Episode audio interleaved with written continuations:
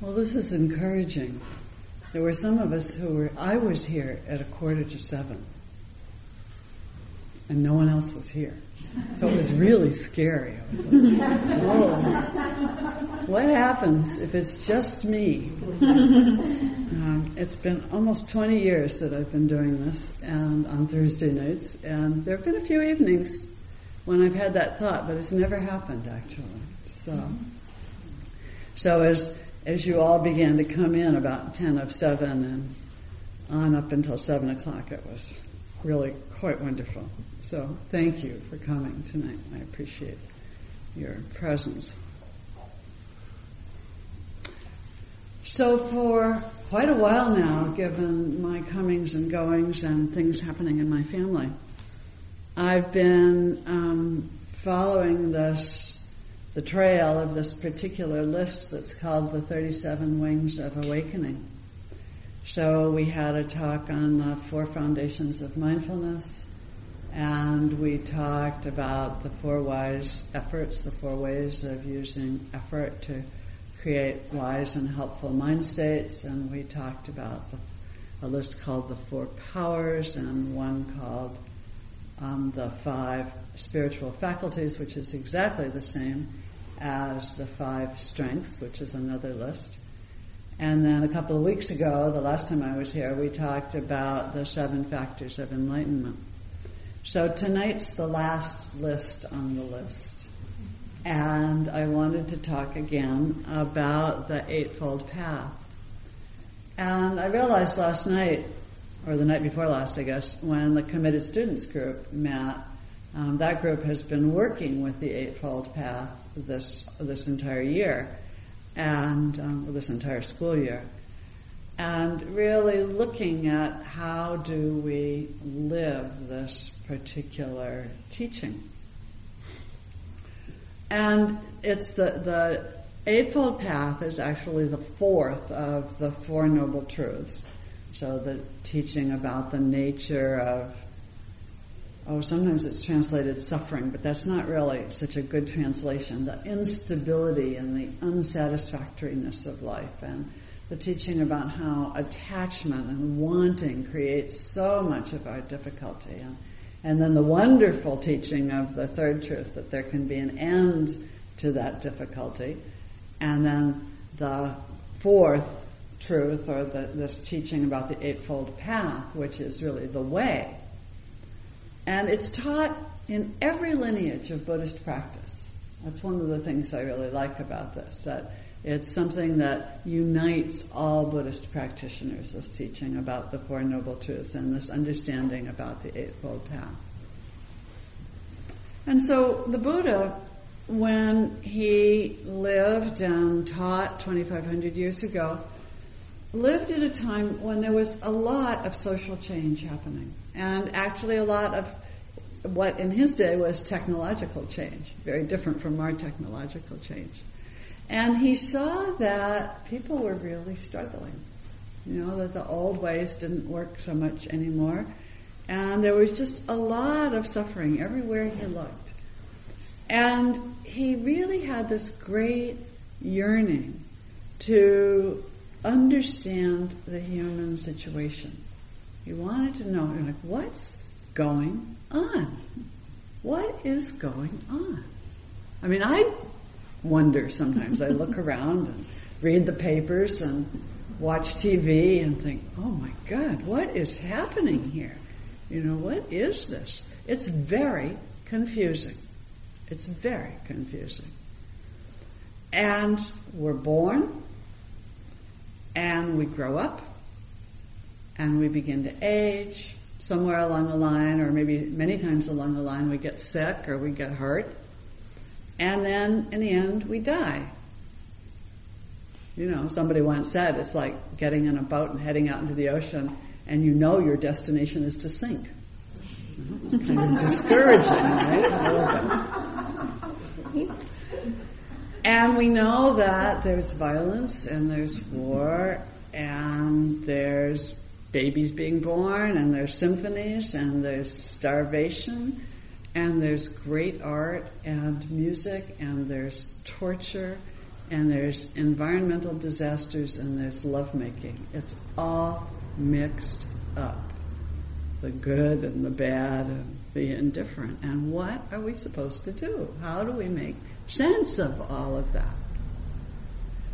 And he wanted to know, you know, what is really true about this? What is true? And so as he began to search, what he found was that the great teachers of his time stressed paths that had a lot to do with really, I think of it as John Wayne practice, you know, really tough practice, lots of austerity, lots of renunciation. And so he tried those out. He, and he was very successful. He did them very, very well. He nearly starved himself to death. He would learn how to meditate in a very intense way, but he didn't really feel that any of this got him any closer to the truth. It wasn't what he wanted. And in fact, at the end of all of those practices, he was barely alive. Just barely alive. And so he stopped doing those practices, much to the distress of his buddies who were doing them along with him. And he kind of regrouped and began to eat and got himself a little better balanced. And then in his night under the Bodhi tree, he had his great insight. And he, he understood in that night that there was what came to be called a middle way. That there was a way in, uh, in which the mind could be trained and a great deal of energy and strength could be brought to that, but it could be done in the context of a strong and healthy body, and it was done in the body. You know, this is an in the body experience, not an out of the body experience. And he saw that ignorance not seeing things clearly was the problem, was the chief problem, and that that was of the mind. And that um, a lot of of what we can control to some extent is how we see things and how we respond to them. And that um, when we see something clearly with a steady trained mind in a healthy and steady body, then we have a likelihood of creating a response to that situation which doesn't cause so much suffering, so much difficulty. And so the Eightfold Path is actually, you could think of it as a training program. You know, like you go to the gym, any of you have ever done that? You know, I remember some years ago when I started doing my thing at the gym and they give you a trainer and they write everything down, you know, your little list that you carry around to the different machines that says, you know, do this, do that, all of that. And so this is your list, this Eightfold Path is your training program. And, um, and no matter where you are, it does not matter if you've heard 15 talks on the Eightfold Path and you've been doing this for 20 years, or whether you have walked in here tonight for the first time. It Doesn't matter. It's a useful model and you can pick it up and work with it at any time. And one way of working with it is to work with it in a linear way. Start here, end there. But I think it's also helpful even to think of it as the Eightfold Circle or the Eightfold Hologram or the Eightfold spiral, and so that you have some sense that you come around again and again to particular areas. And each one of us has our particular area, or maybe several of them, that are more difficult, just as in any training program. There are things that you do better at and things that you don't. And so, in its linear presentation, it begins with what's called wise view. And one of the wisest things is to know enough to stop and sit. I think that's really great. You know, and in Soto Zen, there's a teaching that to sit is to be enlightened. And what that's pointing toward is that just knowing that there's something helpful about stopping and stilling the mind and giving attention is very, very important. It's actually very helpful to know that you don't know. That you have no idea what's going on. Because a lot of what happens is we think we know what's going on. And that knowing often gets in the way of seeing what is actually so. And if you're coming to practice in whatever form you are, you know that you could use some help. And that's really helpful to know that. It's a disaster. I don't know about you, but it's a disaster in my life when I think I don't need help. And mostly the people around me don't like it a whole lot, actually. And it's very helpful when I realize that I do need help and that I do need to change and to grow. So this is where we begin with wise view, knowing that it's helpful to stop and to sit and to pay attention, knowing that we don't know, and that's where we start. And it can go from there. And it goes deeper and deeper. My observation is the not knowing just gets bigger and bigger, doesn't get smaller and smaller. Um, and it's a place of like, exploration and opening, no matter how deep your realization is. And so often on retreats, or in practice. Sometimes, sometimes I do. I'm, um, some of you know this, maybe some of you don't. I'm, I try to be available to talk with people about their practice. Sometimes it's a little tricky finding the time, but I often hear people say, "I knew that this or that teaching was true, but I never saw it quite that way before." And so that's that place where you begin to see things. It's like you peel off another layer and you see it in a way that you hadn't seen. And then you practice some more and then you go, oh my goodness, it's like this. And you go down into another layer. So after wise view comes wise intention. And wise intention is about creating a direction, creating a, an intention to go in a particular way. So you come here, and often, when I'm teaching anyway, I invite you, consider your intention. Why are you here? Because that helps to create that momentum in a particular direction. And we, we set a course. Oh, I want to wake up. It's just exactly like setting a course, oh, I want to go north. And when we do that, then we have something to check our progress against. You know, and you realize if you're not waking up, if instead you seem to be getting more and more unconscious and not so here, there may be something that's not working in your practice. And so then you go, oh, I think I need to adjust my course. Just as if you suddenly realize you're headed to the east instead of to the north, then you do something to bring your back, yourself back.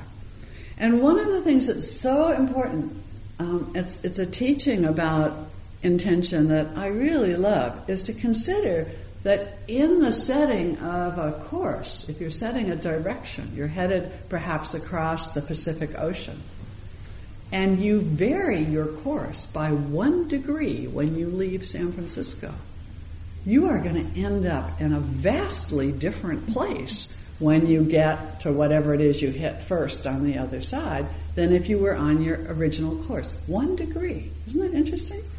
So I, that really, I think, is an image that's helpful that sometimes it doesn't even have to be that big of a change in terms of our intention. But it's very, it can be very, very profound when we do it. So you might have an intention not to harm, you know, or or an intention just to wake up, or an intention to develop kindness or compassion, or the intention to be a little bit less reactive in your life. And that intention then guides your actions. So it's a very practical teaching this teaching of the middle way. It's so rooted in what we do with our everyday lives. And so the next portion of that actually picks up that everyday life. So that's the piece about wise action and wise speech and wise livelihood. It's so much part of our nitty gritty everyday life. And I think one way to look at these, I mean, speech and action and a choice of what you're doing, is to think about one of the ways to wake up is to behave as though you're waked up. It's really quite wonderful. So, so, you know, somebody does something awful to you on the freeway, cuts in front of you often we don't behave in such a waked up way, right? That's a place where there can be a lot of reactivity. But you could take on a practice of no rage, no interesting hand gestures, no, you know, tailgating, whatever it is that you might do. And I heard a story just this week about somebody, a woman, who when somebody, uh, you know, particularly with big guys and big trucks, do something that is not so good. And then she waves and smiles at them as, you know, maybe they're making a rude gesture of their own. And she says she thinks that maybe they'll they'll go off and think, "Oh my goodness, maybe she knows my mother," or something like that. So you could try it, see what happens. Or you know, something happens in your own community, on your road, in your neighborhood, in this community here. And, you know, there's a place where we can go to war or we can try to find some peace. And it's, it's, it's a useful image to use in your everyday life about not creating any more wars. Speech and actions are so incredibly intertwined. Speech is supposed to be honest, beneficial, timely, and spoken in a way that's warm and kind. So it can be strong, but the intention is honesty in a timely way. So sometimes honesty is not timely, so you wouldn't do it. It's helpful to whoever you're talking to, and you do it in a way, even if it's difficult, even if you're saying something difficult, you do it in as kind and compassionate a way as you possibly can. And I think that this practice that we have of silence is one of the most powerful practices that you can bring to your practice of speech. Because silence deeply informs speech. And when we know how to be silent, it's a huge step in not being so reactive in our everyday lives. I sometimes think in a community like this, you know, people talk every now and then about how nice it is to be in a community with people who are practicing. And I think we could all have these, those, you know, the signs that are on trucks and things that say, how's my driving? Call 1-800, whatever, you know, we could have little signs that say, how am I doing? You know, how's my speech? How's my action? Call whoever. We could have a hotline. Call what? Heidi. Call Heidi, right. Yeah. so, and then there's the choice of livelihood. So I'm just a little curious just popcorn. I'm wondering what kinds of livelihoods we have here. What do some of you do with your everyday lives for work or volunteer? Or... I know we have a hospice worker. Okay, so that's one. What else have we got? Pardon? Psychotherapy. High technology. High technology. High technology. Student. Women care. Volunteer with women care. Women care. Uh-huh. Massage. Massage. Massage. Other tech writer. Design cameras for the astronomers. Ah, cameras for the astronomers. Image consultant. Image consultant. Acupuncture. Acupuncturist. Yeah. So there's, and there's others. I haven't heard from all of you, you know. So we probably have in this community. I know we have teachers and health, you know, other health workers and people who work in places like bookstores and, you know, all kinds of interesting ways that we we put our energy into our community. And the choice of livelihood, I mean, there's only a few things that are really on the bad list dealing arms, selling drugs and alcohol, things like that, you know.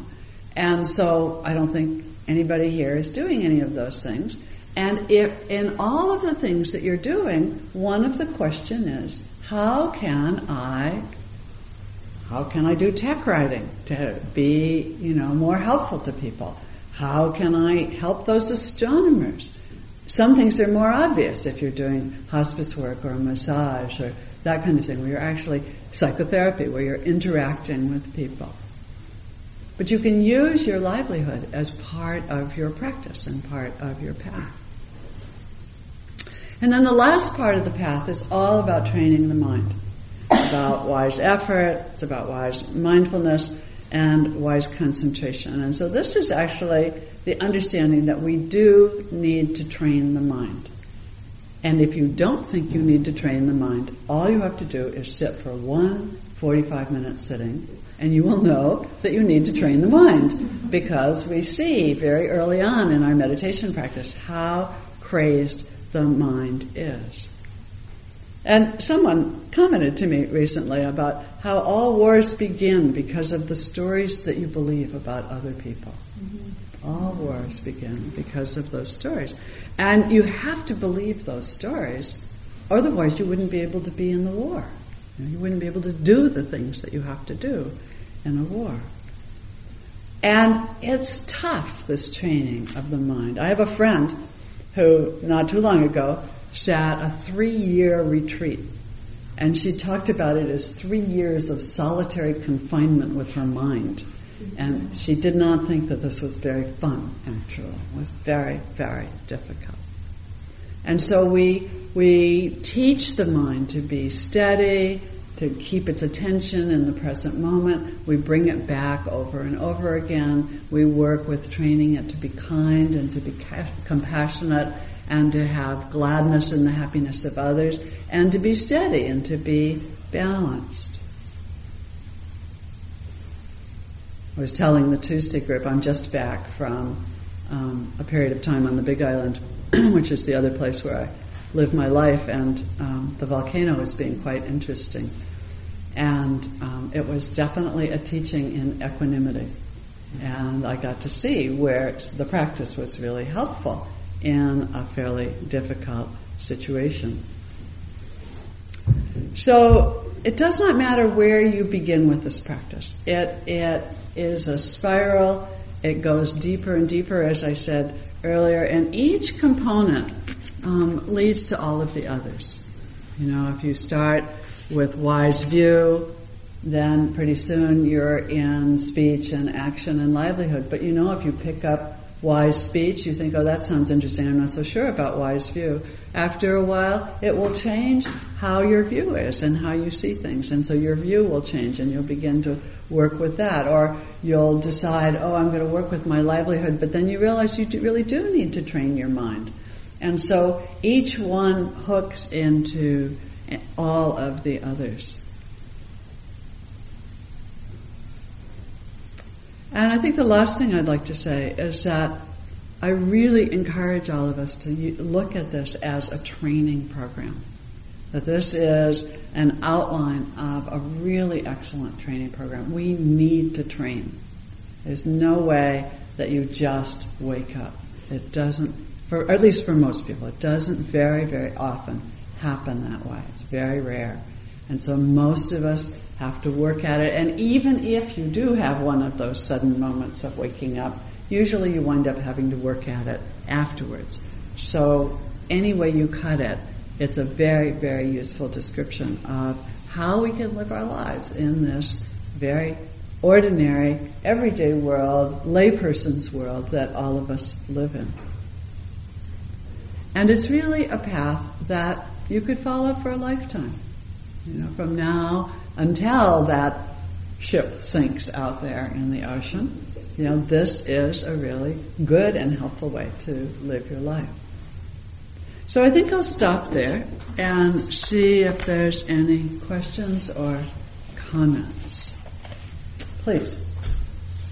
Practicing earlier today with my wife, and she made an interesting observation. I'm, I'm not, I can't remember exactly, but the essence of it was you talk about practice and you know whether you're running or you know the more you run, the better you get. Obviously, I think we're both having. She and I are both having the experience now, kind of just the opposite. The more the more we practice, I don't know, the, the more scattered, the more I don't know, confused. Uh, you know, the more. Maybe. Yeah. Maybe. You may also be seeing things that you weren't seeing before. Mm-hmm. Because, and this is a very common observation after people have been practicing for a while. It's like, oh, maybe I should stop. Maybe I should leave the retreat. Maybe I should stop practicing. This isn't working. But often that's one of the first important insights is seeing just how confused you are. So it's not great news, but it's true. And you know, if you know you're confused, you're going to do less harm than if you don't.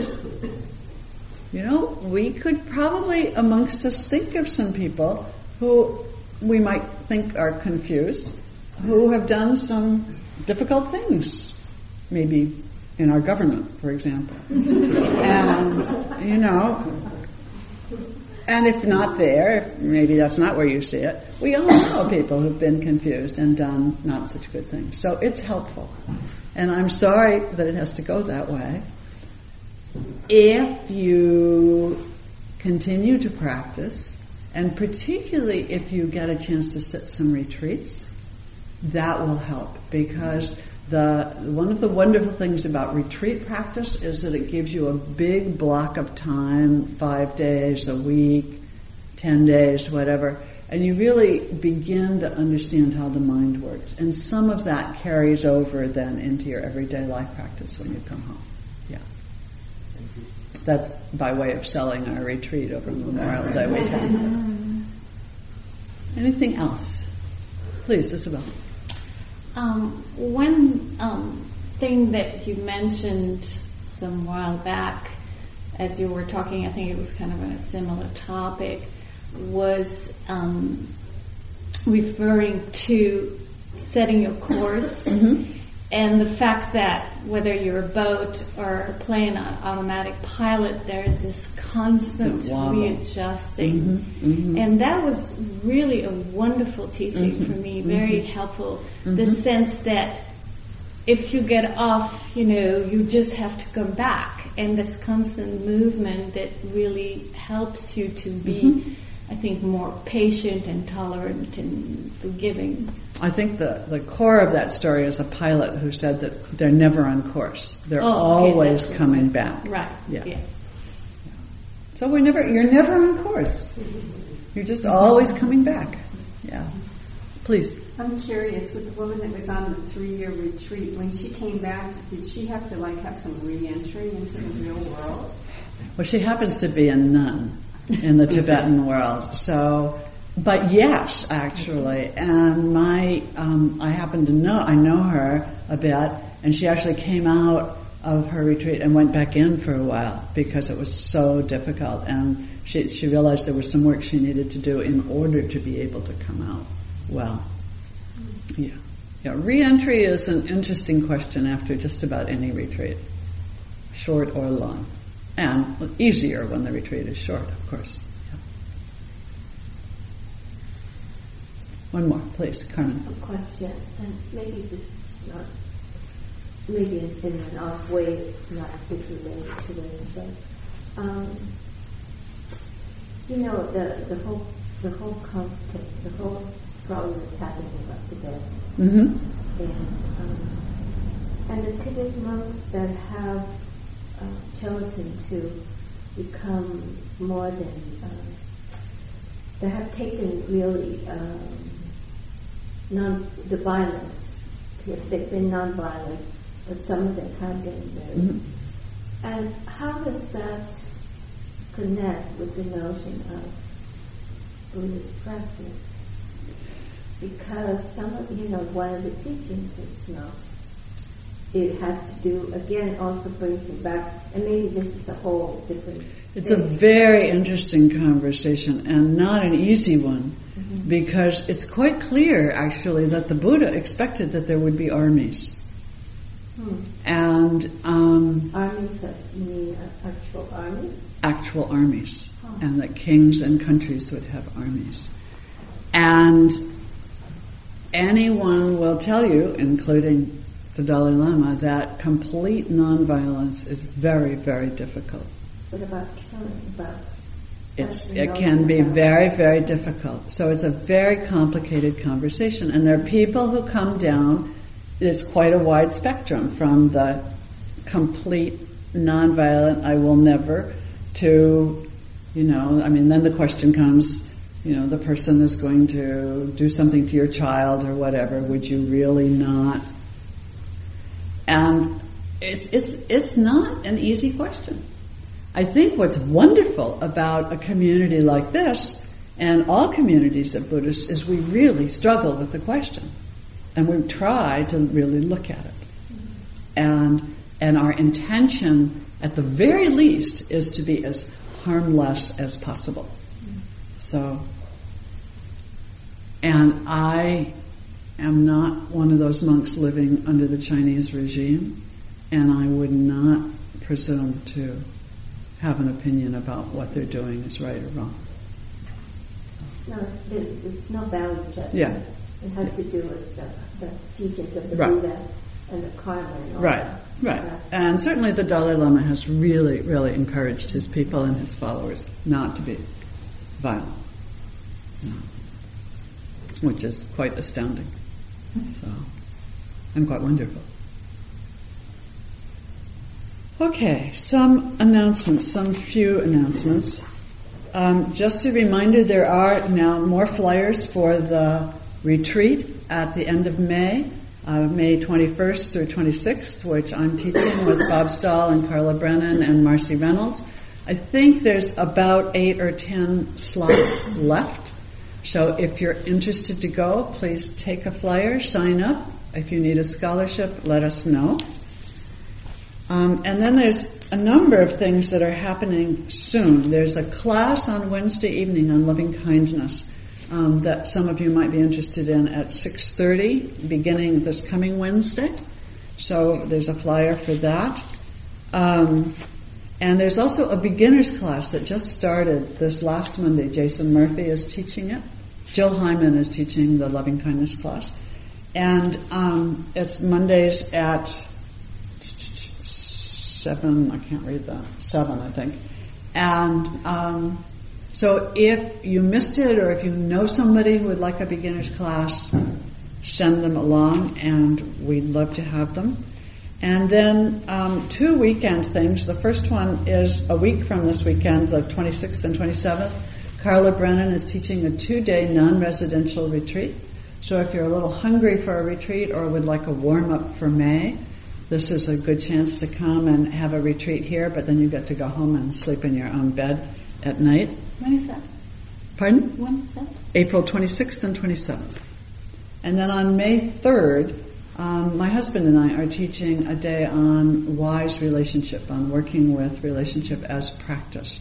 And we really would like to invite those of you who are in relationships to consider coming. There are flyers over there on the table, and it would be helpful if you would let me know, and the information is on the flyer, about um, whether you can be there or not. So, please. I just wanted to comment on Jason's class. Even Uh-huh. though it's listed as a beginner, it's also going over history. And he has students that have no experience all the way up to one who is a Buddhist monk has Right, 23 heard that. years experience. Uh-huh. So it's open to anyone that Anyone. wants Thank you. center. You were there, I take it. I was it. there. It's wonderful. Great. Good. We need you to sell it. It was really good. Okay. And then the last thing I want to say is um, there are on the little table by the door there are two baskets. One says Dana for the teachers, and that's support for for the teacher in a particular class. Um, sometimes it's for all the teachers, but usually if you put it in, put something in there, it really supports the teacher of that particular class, and that's how we are supported. There's no um, there's no paying of teachers in this system, and there's one for the sangha, and um, I really invite you, those of you who have been coming for a while and really have some sense of what this place means to you, um, we're, uh, we're tightening our belts a little bit right now. And you know what is really true is if everybody in our community, everybody who sat here in a week, kicked in 30 bucks a month, we would more than have our rent. So it's not like we need a lot. And I know for some of you, 30 bucks would be like, whoa, can't go even close to it. But if you can consider some kind of regular support for the Sangha, it will really, really help. So I'm really pushing Sangha Dana tonight even more than Teacher Dana. And you can do that here in the basket. If you like, you can go online and have a monthly chunk on your credit card and you can get miles for supporting the Sangha. It's great, you know.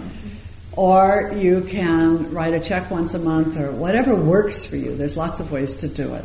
So think about it if you haven't already made that kind of commitment because it would really, really help us a lot. The board meeting last night, we were all a little, you know, this is getting a little scary. So um, it's not really, really scary yet, but um, we want to tuck it up a little bit. So so that's the dana piece. The word dana means generosity. It's a practice, actually. Any other announcements that I've left out? Please.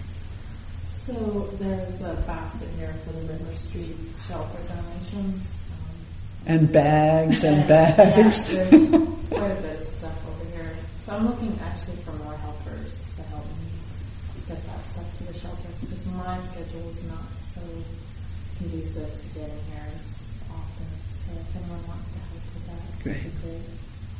And I think Jason said he would be interested to help, so you might, you might if you know how to get in touch with him. Um, thank you. So if anyone would like, tell me again your name? Marsha. Marsha. So if anyone would like to help Marsha volunteer in that way, just catch her at the end. Please. And Michelle Montana has the Women's Wise Circle. It'll be coming up this Monday. And um, this is kind of an unusual date, but normally it's the second Monday of the month. And so if anyone wants to come, they can talk to me. Great. Great. Please, Leela. Um, at the Mayo Clinic for just about the last 16 years, once a year in April, they have the Mind Life Institute mm-hmm. where they present research on um, the mind-body connection, the mindfulness-based stress reduction and compassion practice were some of the things that were being researched, and it was available on a webcast, mm. and it will be archived for 30 days. Um, I tried to access it today, and there's something wrong with it. They haven't got it out, but I think they're working on it. But I think if you go to Mind Life Institute or Mayo Clinic Mind Life Institute, it will get you the URL for it. And it was fascinating. His Holiness was there mm-hmm. uh, in the afternoon. And in some ways, it was very heart wrenching because he talked about how troubled he's been. And it was really clear that he's really hurting. Mm-hmm. And then the only person who mentioned what was happening at all was an Indian doctor who was researching resilience and asked him, you know, where he drew on his own resilience, and for a minute it just looked like he didn't have any left. Mm-hmm. And then he, you could just watch him draw so deeply into himself, and he talked about how he practices in this situation. And part of what I realized is, we talked a lot about Tonglen that I think for him and for the Tibetans and for the Chinese people, and especially the Chinese government, that for all of us to practice Tonglen would be the most radical thing we could all be doing for them right now. Mm-hmm. So Tonglen is quite a wonderful practice in which you breathe in the suffering, uh, your own suffering, or the suffering of another being. And in taking it into your own heart, it the heart quivers. That's actually the word karuna, which is the word for compassion in Pali, actually means the quivering of the heart. And so you know, we all know that place, you know, where you take in some being suffering and you really feel it and the heart really does quiver. And then you breathe out compassion. So it's a, it's a taking and sending of um, great compassion. And any of you who would like to work with that this evening as we close with our metta, feel free. That it's a, it's a wonderful practice. So sit quite comfortably, just as you are, is, is really fine. Thank you for listening. To learn how you can support the teachers and Dharma Seed, please visit dharmaseed.org slash donate.